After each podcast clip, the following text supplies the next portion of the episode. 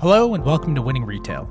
This episode features an interview with Dean Frew and Johan Stenstrom, CTO and SVP of SML Group and supply chain developer at Stadium, respectively. SML recently partnered with Stadium to provide their item level RFID solutions, helping increase inventory accuracy at the Swedish sports retailer to 99.5%. On today's episode, Dean and Johan discuss the origins of their partnership, the buy in needed for digital transformation, and why the most successful retailers are the ones challenging their assumptions about inventory accuracy. But first, a word from our sponsors. This podcast is presented by Dell Technologies and Intel. Together, we help you realize digital transformation across retail by driving IT innovation to better engage with today's connected consumer. Learn more at delltechnologies.com/retail and intel.com/retail. So please enjoy this interview between Dean Frew and Johan Stenstrom and your host, Tony Saldanha. Hey, hello, and welcome to a new episode of Winning Retail, the podcast that's been designed for retail executives like you. We want to help you turn the biggest retail disruptions into the biggest opportunities. My name is Tony Saldanha, and today I'm really excited to have Dean Frew, who's the CTO and SVP of RFID Solutions at SML Group, and Johan Stenstrom, supply chain developer at Stadium. So today's episode was fascinating because we got into a technology, RFID, which in the minds of most people is a done deal. It's, it's, it's something that was very, very popular about 15 years ago to track inventory. But what's fascinating about the work that Dean and Johan have done is that they have actually found a use for this, which is a very relevant use. Previously, RFIDs was used at a pallet or a batch level. Now, inventory accuracy or out of stocks at the store level imply that RFID really needs to be used at an item level. And the story of how they actually not just used it, but they delivered tremendous value to Stadium is fascinating. So please go ahead, enjoy the conversation. And welcome to the show, Dean and Johan. Thank you. Thank you. I've been really looking forward to this because uh, we're going to be talking about a technology that's not necessarily very new, but one that still has incredible potential. And the success story of the work that Dean and Johan have done is definitely worth recounting. But let's start at the beginning, as, as always. Let's start with the company Stadium. And Johan, if you wouldn't mind, tell us a little bit about firstly yourself and then also about Stadium, please. Yeah, so my name is Johan Stenström and I'm a supply chain developer for Stadium. And I've actually been working for Stadium for quite quite a while, about 25 years, in different parts of the company. The last 14 years in the logistics department. And Stadium is a sporting goods company, and we are market leader in Scandinavia, have about 180 stores. I actually do remember walking into Stadium uh, when we lived and traveled in Europe some years ago. Yeah. Fascinating collection. So uh, it's, it's actually nice to be speaking to somebody from the company. Uh, of course, as you said, very well known that part of the world. And Dean, if you wouldn't mind, tell us a little bit about your backstory and about your company, SML. Sure. I mean, SML is headquartered in Hong Kong. Was founded in 1985, focusing on making packaging and trim for the retail industry. So, care labels, price tickets, things like that. And and in 2010 began the founder and the executive team began seeing that the that market was going to transition to an item level world using RFID and began making investments and in 2013 purchased my software company that I had founded out of Dallas. And now our company offers non RFID packaging and trim, RFID packaging and trim, and RFID enterprise solutions. RFID represents about 40% of our business at the end of last year, and it's growing tremendously as expected. And we have offices in over 30 countries. We have solution deployments in over 40 countries and real excited about the work that we've done together with our partner at Stadium, with Johan and his team, and looking forward to today's conversation. I, I mentioned at the outset that RFID isn't necessarily a new technology, and And that kind of goes back, as we were talking just before the show, to Walmart's leadership in this space and Procter and Gamble, my old company's work, and so on and so forth. So in many ways, this seems like a technology that's been around and familiar to everybody, but at the same time, there are pieces of RFID application that seem to be completely new. So, what has changed? Is it the complexity of supply chain? Is it the fact that out of stocks and supply chain have become general terms that even school goers seem to know these days in the COVID industry environment? So, let me start with you, Dean. What's new? Yeah, I mean, if, if you go back to 99 through 2001, a number of us had the privilege of working in the Auto ID lab at MIT as commercial entities developing the standards. And then immediately after that, Walmart initiated their standard, Tony, and you were probably part of that at P&G. We supported companies like PepsiCo and ExxonMobil and Dial and L'Oreal and so on. But what really changed was those were at the case and pallet level. And what really changed was somewhere around 2007 to 2008, a number of retailers, including Walmart and Marks and Spencer, determined that the real market for this was not at the case and pallet level, but was at the item level and was with retail markets that had very high SKU complexity. And that, of course, is apparel. It doesn't matter if you have a blue shirt if it's not a blue medium shirt, which you're looking for. And so, to me, when I look at the history and and and walking through this a little bit myself is I saw this huge transition, a pivot point in that period where the technology found the right market, mm. which was item level at for high SKU complexity markets like apparel, footwear, home goods was really where the value proposition was. Mm. If if you could get better inventory accuracy on how many medium, smalls, large, extra large etc., that you have of each of your style, size, and colors, then you had a better chance of meeting the consumer's needs. And and so to me, that was one big change. And of course, the other is things that follow Moore's law. I mean, we just saw mm-hmm. better and better performance. And and so now we're at a place where we've seen probably a close to more than an order of magnitude improvement in performance in the last 15 years in sensitivity in the technology the cost, of course, has come way down. I remember people used to to laugh when when companies did contracts with P&G actually for for five cent tags, mm. and everybody laughed that that wouldn't happen.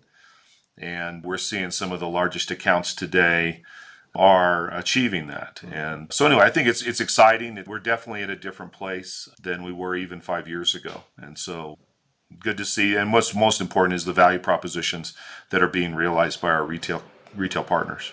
That is true. And that brings us very nicely to Stadium and, and, and Johan. So maybe we start with the story there. So uh, share with us a little bit of the background. What were you guys trying yeah. to solve for when you reached out to Dean? Yeah, yeah.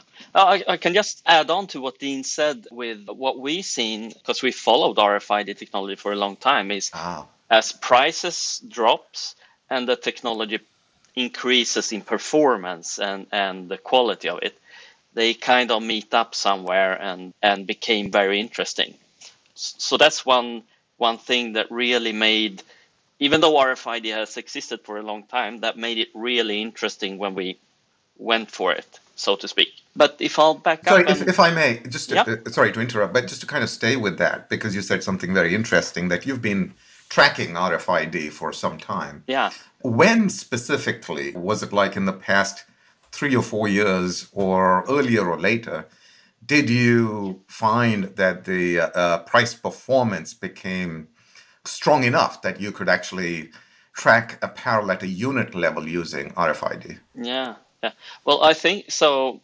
I started, I think I heard of RFID for real about 2006 or something like mm. that. And and and I would guess it, it was a, about 2015 or something.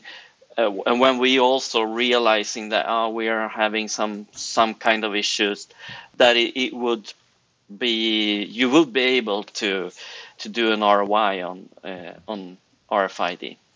Got it. Okay. So, yeah. Very helpful. Yeah. So, so yes, please continue the uh, RFID stadium story. Yeah, yeah, and and and to back up and and so it, it it kind of all started with that one thing that's worse than having no data is having false data or bad data. And wh- when we when we did inventories, manual inventories once a year, Mm. we had a result of 99.5%. Mm.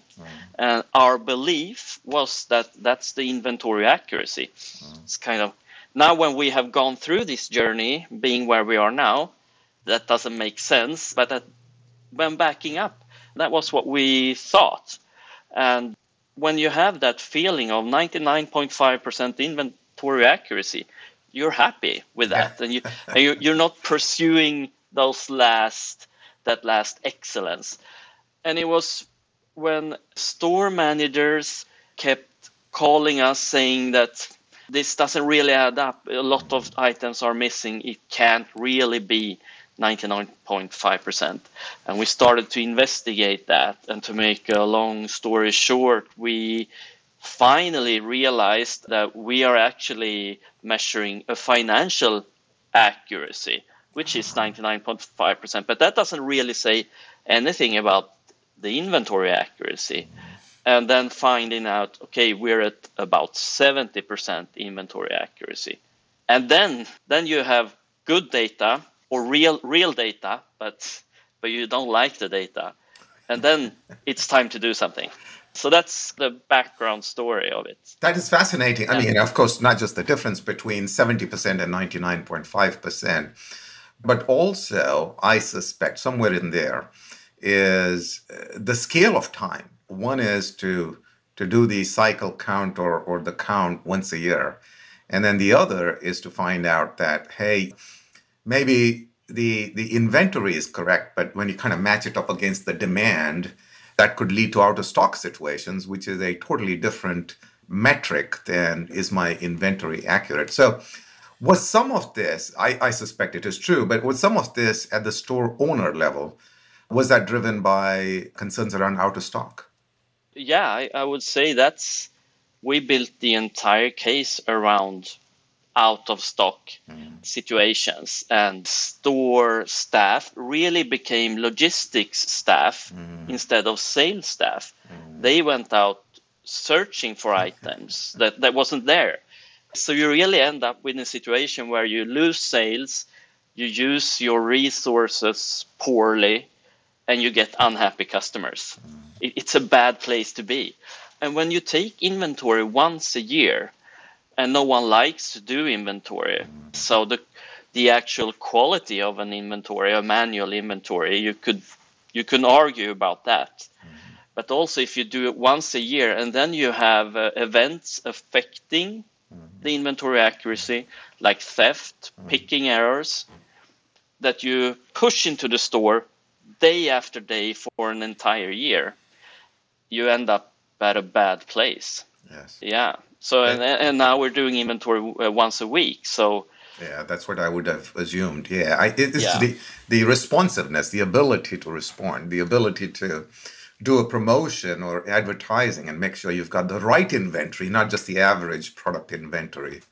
Exactly. I mean, you know, there there are so many opportunities, which is which is really going back to you, Dean. I, I think which has probably also been a real big driver, especially in the more recent years. I mean, the move towards personalization, the move towards wanting to do very specific targeted uh, marketing, the promotions and things like that, that requires accuracy at a unit level.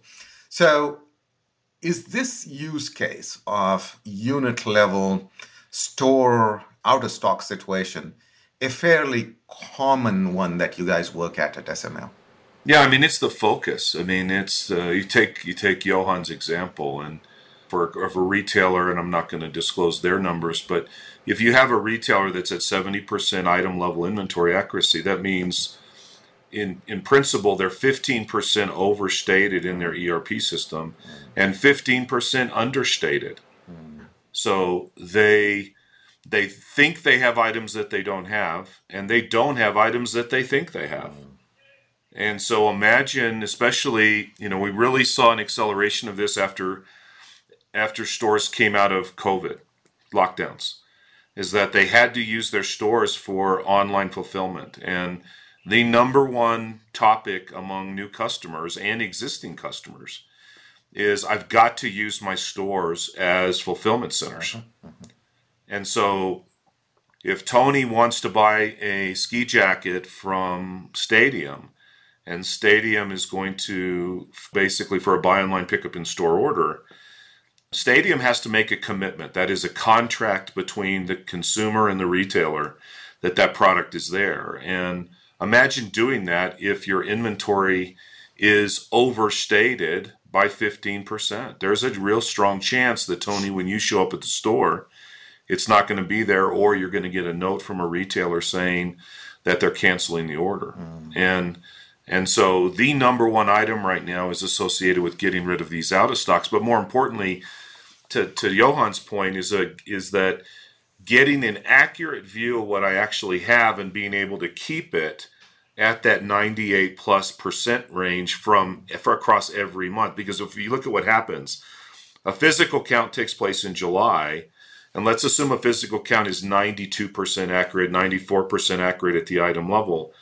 Every week there's distortions of plus or minus two to three percent. And by the time you get to, to june again you're off by 60 you're off by 35 percent okay and so what rfid is beautiful about not only is it accurate but it also self-corrects so we've got customers that are doing once it they're doing counts every day We've got customers that are doing counts every week. Like Johan mentioned, we have customers that are doing it every other week. Mm-hmm. It just depends on what the replenishment model looks like. But exactly. the, the, the fundamental is associated with this out of stock issue and getting a good view of inventory. Now, we talked about out of stock being the primary use case. But once you actually do this, I assume that the impact can be also measured in, in earlier points in the supply chain at, at the warehouse or maybe uh, even at the supplier level. So are many of the use cases they, they may be driven of course by the consumer impact on the store but do you find that the development of the solutions once you have the rfid in the product there's nothing that prevents you from actually optimizing other nodes in the supply chain. Is that correct? Yeah and the marginal cost to do that is relatively low because you've already paid for mm-hmm. the tag on the product to your point tony. So and that's exactly the model that we see happening is start in the store and get the business case in place and then work your way back up and we're seeing that model play out. I'll let johan comment too so yeah, yeah, yeah, that's. Please go ahead, Johan. Yeah, yeah, that, that's exactly what what we are doing now. So when we have invested in in the tag, we want to leverage that tag throughout the supply chain as much as possible. And uh, the fundamental of a, a, good supply chain would be that the earlier in the supply chain that you that you find an error and correct it, yeah. the, the the more cheaper it is. That's yes. So the low hanging fruit, so to speak, was in the store, but there are big benefits in in our DC. So we we have invested in a few RFID tunnels and placed them at, at our, our uh, at our DC and and for instance, if you can, what's gonna, what we have picked to a store, if there is a picking error, if we can stop that uh, and correct it at the DC, that's a benefit, and that's what we're working on right now. That the, if there is a picking error, that carton will go to a react station and, and we'll handle that before we send it to the store.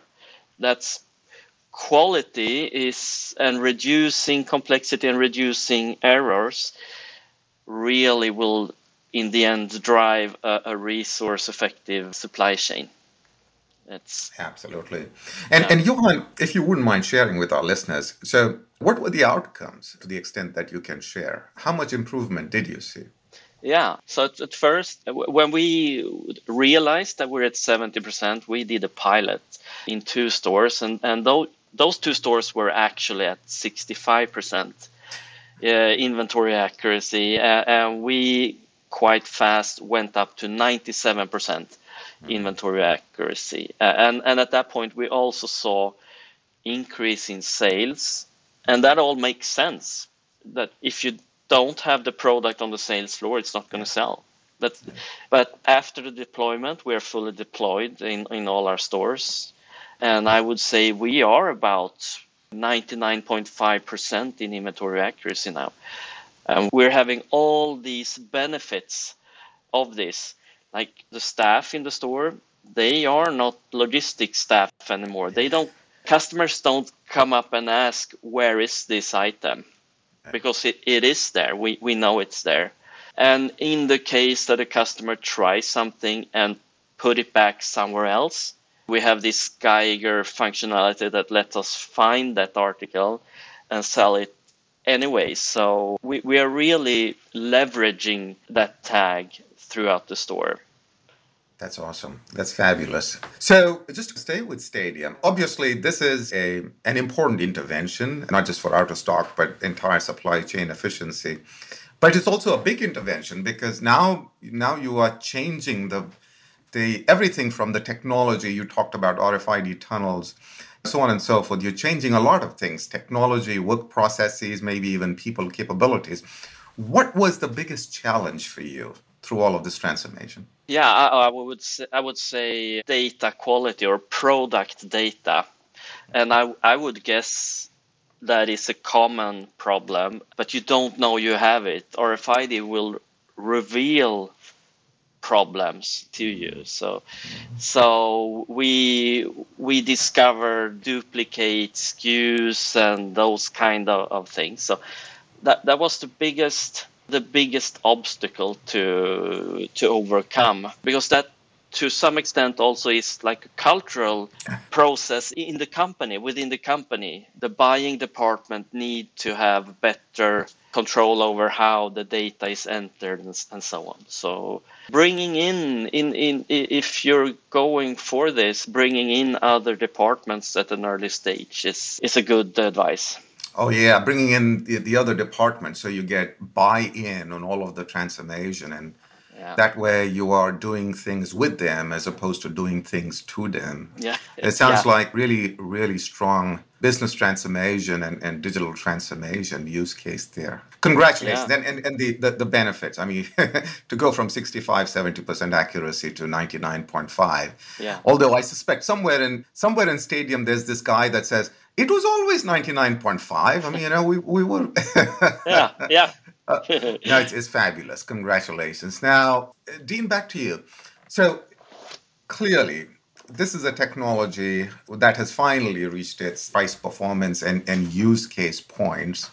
But we still don't have every store or every retailer saying, I have to implement this, right? The, the, the opportunity may be evident to us, but there's still resistance out there. So, what is the biggest reason why you think some retailers still aren't looking at this technology?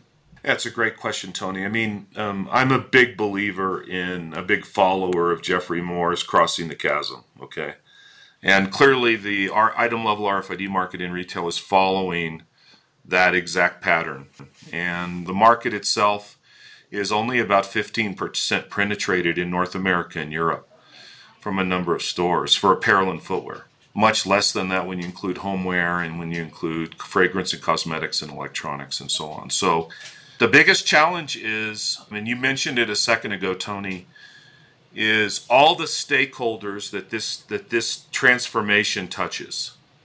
It touches the merchandising people, it touches the store ops, it touches IT, it touches supply chain. And so unlike an e-commerce website, that impacts only the IT organization and the e-commerce business. This is touching everything. And so one of the things that we've seen is when there is top-down support, then the, those committees, those teams are formed. The other thing is is taking an honest look at where you are. I think that's one of the things that Johan highlighted that they did at Stadium. They took instead of taking the oh we have good inventory and leaving it at that, they challenged their own assumptions. And retailers who are challenging their own assumptions associated with their inventory accuracy and their true in-store performance are the ones who are moving forward because once once you do a pilot and once you see where you're really at, it forces that's a forcing function that drives change because you can't ignore it anymore. And, and I think that we're seeing a lot of retailers show some courage to really look at themselves in the mirror and look and see what is their inventory and how is that impacting their business. And do you think that omni-channel, especially in the industries that you talked about, you know, apparel, uh, shoes, so on and so yeah. forth, uh, is a driver because it is forcing the stores, as as you guys were saying earlier, to also become fulfillment points, and therefore out of stocks become really important. Yeah, I mean that's becoming the burning platform that's causing people to jump because the the stress that that's putting on their labor pool. Mm the stress that their labor pool is already stressed because they can't get people to work and yeah. in some places and and so on so there's a number of, of things that culminated in addressing more change and the willingness to change in their store and and all of those things have kind of come together like i've had discussions with executives where they're saying we, we can't operate the way we did yeah. in 2019 anymore yeah no i, I it's suspect just, it's just the, not going to work yeah i suspect the labor shortage is, is definitely one of those tension points that's driving technology adoption. Yeah, I mean it, it's a soft point in the sorry, it's a soft point in the business case mm. Because it's difficult to quantify, but it is a qualitative thing that comes up all the time. Oh, absolutely, uh, absolutely. Uh, can, can I add on to that? Please. The driving factor that that we saw for take, you were asking that question earlier to drive what what made us jump into RFID or, or do that and that was really when we saw the the 70% inventory accuracy and and how to reach that understanding was that really it really was challenging status quo or challenging ourselves and that wasn't that wasn't easy for us to to go through that that was that was painful but it was necessary and it was really hard as well to because if if I would go to a store manager and, and ask, what's your inventory accuracy? He has 30,000 pieces in a store and he has no way of really having mm. control over that. But, but he, he is proud and he, and he has a belief that he has a good inventory accuracy. And it mm. would be like if, if I if I had a car company and I would go to an engineer and ask, "Have you designed a good engine?" He's not going to say, ah, "It's it's an no. average engine. It's it could be better. It's, he's he's going to say it's the best engine. It's got the best mileage and so on. And it was the same thing for us. So we really had to do that pilot to get the result. And that that pilot, even that pilot was uh, initially challenged by the board, saying, "Okay, we need to validate this." But how do you validate the RFID like it's a technology. It would almost be like validate a map with a GPS or, or, or the other way around. So is the yeah. GPS correct? I'll, I'll get my map and do it the old manual way. So it really was a, a challenge to go through. And uh, but once we made it through, it was so clear what we needed to do. Uh, so I think that's the exact moment when it happened for us. That's a really fascinating perspective because specific technologies like RFID, I mean, there's nothing to prove because they have been around for a long time. So it is more the acceptance. And then within the organization, the organization resistance and change management, which you so eloquently talked about, Johan. One of the reasons I find that with many of these technologies, and these technologies don't even have to be particularly disruptive, I don't think RFID is disruptive from a technical standpoint. The use cases, of course, are disrupted. But what I find is that the challenge is that most organizations end up in this never ending cycle of constant pilot tests. So you test it in one location or one store, and then somebody questions that and says, Yeah, but it worked for that store. Can you prove that it also works in this other country? And then you do another one, and so on and so forth. And pretty soon, after several tests, you just the idea loses momentum. So I give you guys credit. I think I suspect Dean both for your technology as well as the the transformation approach, because I think you guys were able to very quickly bring the organization together on what matters most, which is the business case.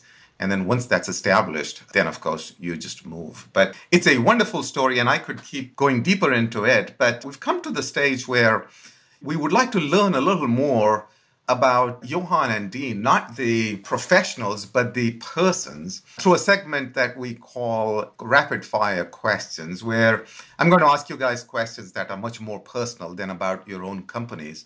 It gives us the insight into the individuals behind some of these change leadership people. So, Dean and Johan, are you willing to play along? sure, yeah, sounds fun. sure. All right, okay. All right, I'm going to start with you, Dean. So, what's the best thing you have bought recently? I bought a battery powered snow thrower. Oh, cool. Okay. And so we've got four and a half feet of snow here in northern New Mexico. And for me to get from my garage to my house usually takes me 45 minutes to shovel through all that. Yeah. And so I also know that ethanol screws up carburetors. Yeah. And so I didn't want a gasoline powered, so I bought a, a, a battery powered. And I'm telling you, it has been fantastic this last we had a storm up here in december so i needed to come up to my cabin to see if everything was okay and i can tell you i am thrilled with the choice i made Johan, how about you? Yeah, adding on to Dean's battery powered snow thrower thing, uh, I, I, bought a Tesla uh, a half a year ago and uh, I just because I love technology and, and also processes, and I think they work really. It's interesting to read about that company. Yeah, I, I, I love that car, even though I sometimes can't get into the car when it's snowing and the door is freezing. But the software is amazing, and and, and the engine and the drivetrain and so on. Yeah, but that. Uh, oh, that's fabulous! I still love it. I can it. see that. Yeah, I, I, I, can see that. The, the, those are just amazing vehicles. All right, now, Johan, just to stay with you, since since this is a retail show, what has been your most memorable retail experience in, in the recent past? So I, I bought a TV recently, and I did, I did a research online when I knew the stores were closed, and uh, I looked at the, where I usually buy my electronics, and I could see they, they didn't have it. So I looked at another store, and they had it. So I planned tomorrow morning I will go there. But then tomorrow morning, the other day, then the morning, I, I, I looked once more at the inventory accuracy, being a supply chain developer and suddenly they didn't have it and, and, the store hadn't opened. I knew they had done some kind of batch processing during the night so i went there anyway. And they didn't have it in the sales floor and they should have had it there but but i, I still went up and asked and they had it in the back stock and, and i'm so amazed how how people can do business like that. Have the merchandise in the back stock so it wasn't a good experience, but it was a memorable experience. Yeah. Yeah. Oh yeah, yeah. No, it's it's a fabulous experience and, and one that I'm sure Dean is listening to very intently. you know, potential RFID customer. Yeah, there. yeah. Oh. Dean, I'm going to switch questions on you. So in this show, we have the opportunity of, of doing a, a bump where now that you guys are famous stars having featured on this podcast, you're going to have uh, different brands lining up to sponsor you. So for you, Dean, if, if you had to pick one brand that you'd love to be sponsored by, who would that be and why? No question, it would be Nike. Mm.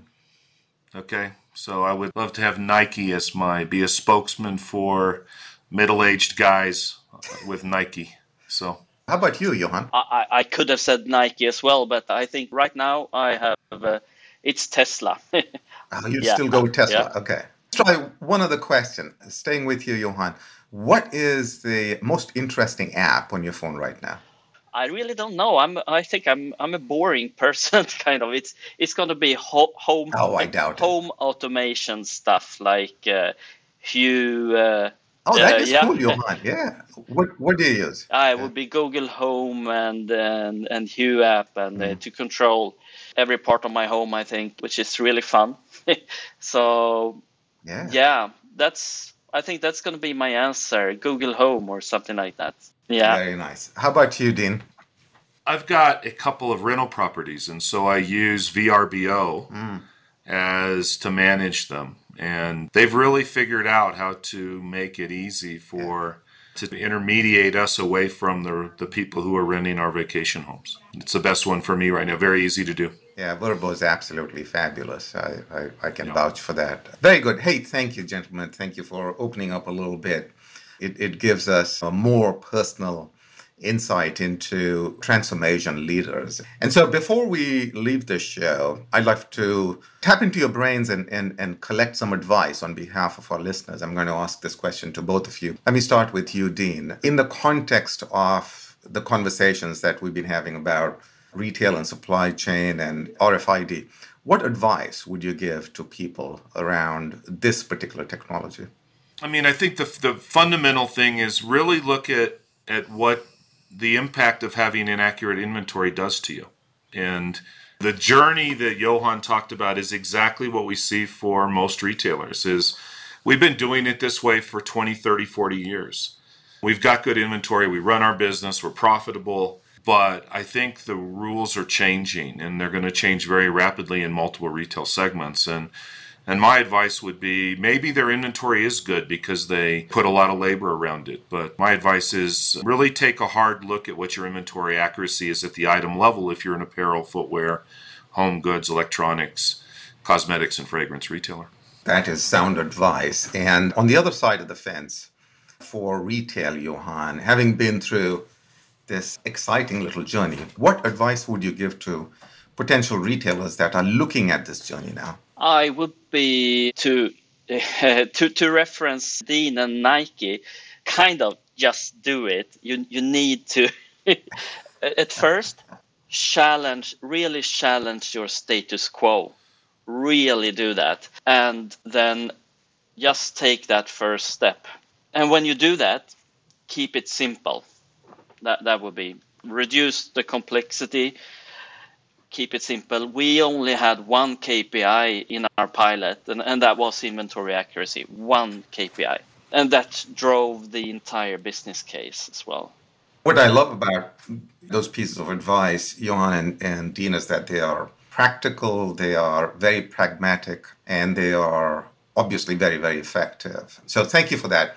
And of course, thank you, Johan Stenstrom and Dean Frew for joining us today. This was a really interesting conversation, specifically on how you take an idea that most people assume is already out there and then you actually just do it, as you said, Johan. It, it, it was fascinating to hear your stories. Thank you for being with us today. Thank you. Thank you. Thank you. And of course, as always, to all of our listeners out there, thanks for joining us today. I hope you enjoyed this show. Make sure you subscribe, as always, at www.winningretailpodcast.com. And until next time, keep reinventing retail. Thank you again for listening to Winning Retail. To find more episodes and subscribe to our newsletter, go to winningretailpodcast.com.